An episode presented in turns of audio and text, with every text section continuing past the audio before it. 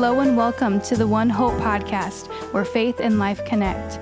A podcast done by One Hope Church in Gig Harbor, Washington. Enjoy. Hello, One Hope. and Welcome back to the podcast. It's great to be with you again. Uh, my name is Joel Price, and we're entering the third season of the podcast as we go through Lent this year, reading the book of Mark. So, as you go into today, uh, maybe you're re- listening to this at the beginning of a day, or maybe it's the end of a day, whether you're reflecting or you're preparing.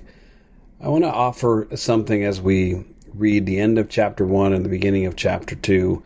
Uh, something to you know potentially focus your mind through this season of Lent.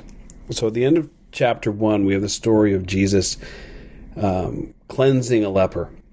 And the leper comes up to him, and it says um, he asks to be made clean. And Jesus says that Jesus is moved with pity, and that he touched him, and he said, "Be clean." And of course, because it's Jesus, the leper was clean, and so he tells him, you know, don't tell anybody. Go go wash, uh, go through the rites as Moses said. Uh, present yourself to the priest, but don't tell anyone. But of course, the paralytic tells everybody anyway, and uh, Jesus has to leave town which brings us to the beginning of chapter 2. And he's returning to Capernaum and he's preaching and teaching, and uh, some people bring a paralytic to be healed. But they can't get close to him, so they go up onto the roof and they make a hole and they drop the paralytic down. And it says that Jesus saw their faith and says says to the paralytic, "Son, your sins are forgiven." Now the scribes that are there obviously don't like this. They say, um, "Who can forgive sins but God alone?" And Jesus responds to them, Why do you question these things in your heart? And then says, Which is easier to say, You are forgiven, or rise and walk? And of course, he heals the, the paralytic. He says, Rise and walk, and he walks away. Now, I could say these are two stories about healing, but like I said, I'm looking for a focus for Lent in here. And, and for me, what, what comes out is the difference between what the scribes are focused on and what Jesus is focused on, and even what the leper is focused on and what Jesus is focused on. When Jesus says your sins are forgiven, it says the scribes were sitting questioning in their hearts and said, Why does this man speak like that? He's blaspheming. Blaspheming. And I do think that they probably had theological questions about this. But really, what what what is the issue here? The issue is that he's doing this publicly. That he might be leading people astray. He might it is what is the perception of the people on what he would say that he would that he would say that out loud. It says, "Why does this man speak like that?" And then look at the the leper as well. Jesus t- heals him. He touches an unclean leper, you know, a man that probably hadn't been touched for a long period of time. And he touches him and he heals him and says, "Be clean." And then his only request is that he doesn't tell anybody, but he does anyway. And why does he do that? Because the leper is concerned with what other people think. Now, this is a good motivation. He wants people to know about Jesus, but he's concerned with the outward appearance. Do you know what happened? I want you to know. I want validation or recognition or or or what have you. But Jesus looks at the heart. When they lower down the paralytic, he says, Son, your sins are forgiven. He doesn't say, Oh, that looks painful. He looks, he looks at them and he saw their faith. He responds to the scribes and says, Why do you question things in their heart, in your heart? Because he sees the heart. And when he touches the leper, he doesn't say, You are healed. He says, Be clean because Jesus looks at the heart. I mean, is it in the nature? Is it in Jesus' nature to heal the body without healing the soul? Can you can you even picture the Son of God looking at you in your life and he's sitting there with a with a broken broken arm and, and him seeing the sin and brokenness in your heart and the depression and the anxiety that you're going through and he heals your arm and walks away? No, Jesus doesn't heal the body without healing the soul. In fact, sometimes he may heal the soul without healing the body, but he will never heal the body without touching the soul. Now, God cares about our circumstances and He cares about the pain we go through and He cares about whether or not our, our job or our, our comfort, what have you, that our prayers are answered. But the physical world, the circumstances of our life, these are secondary, secondary importance to God.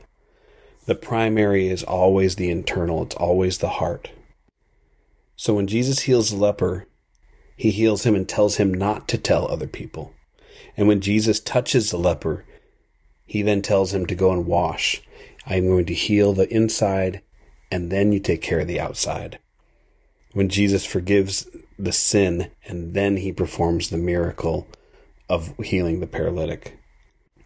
So, like Jesus during Lent, our our focus should turn from the circumstances of our life and the and the outside problems and the perceptions of other people, and turn toward the the internal and the eternal. Am I clean? Am I forgiven? Do I have faith in the name of Jesus? So during this season, rather than limiting your focus to uh, changing behaviors, uh, maybe giving up sugar. That's something I'm I'm working on sugar or or uh, bread. Instead of just changing behaviors or improvements myself that affect the exterior. Search your heart.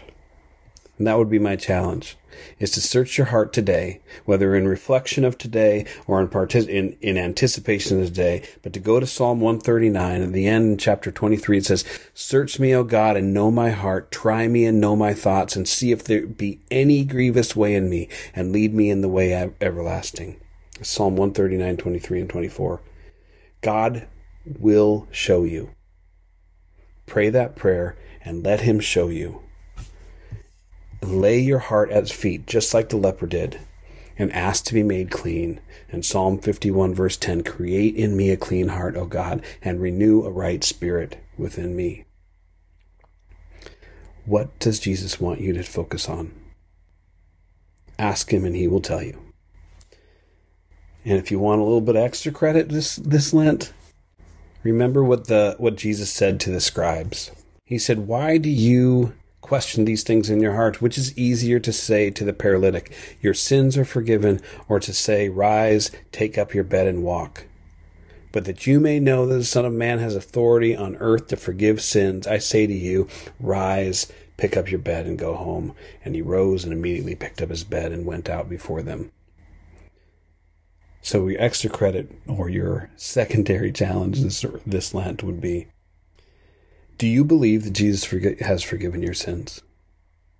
Do you believe He's the Son of God, that He is the Messiah, and He died and rose again, and that He forgave your sins? Then which is easier to say? Your sins are forgiven, or to say, Rise, take up your bed and walk? And if you believe that God can forgive your sins, and you believe that Jesus has that authority, then he also has the authority to not only affect the internal in your life, but to affect the circumstance, circumstances of your life and the circumstances of this world. And we can take these 40 days to pray and be inter- intervening forces in this world. There is so much going on, and there is so much to pray for. But if we believe that Jesus can forgive sins, and we also believe he can say, Rise and walk. Let's pray. Dear Lord God, thank you so much for your Son. Thank you that you do look at our heart, but you sent Jesus into the midst of our physical reality, in the midst of our circumstances, and that he touches us and he makes us clean and he sees our faith and he forgives our sins, but he also commands us to rise and walk. God, be with us as we go through this day. Search my heart and know me. See if there's any wayward ways and lead me in the ways everlasting, God. Create in me a clean heart and renew a right spirit within me. In Jesus' name I pray. Amen.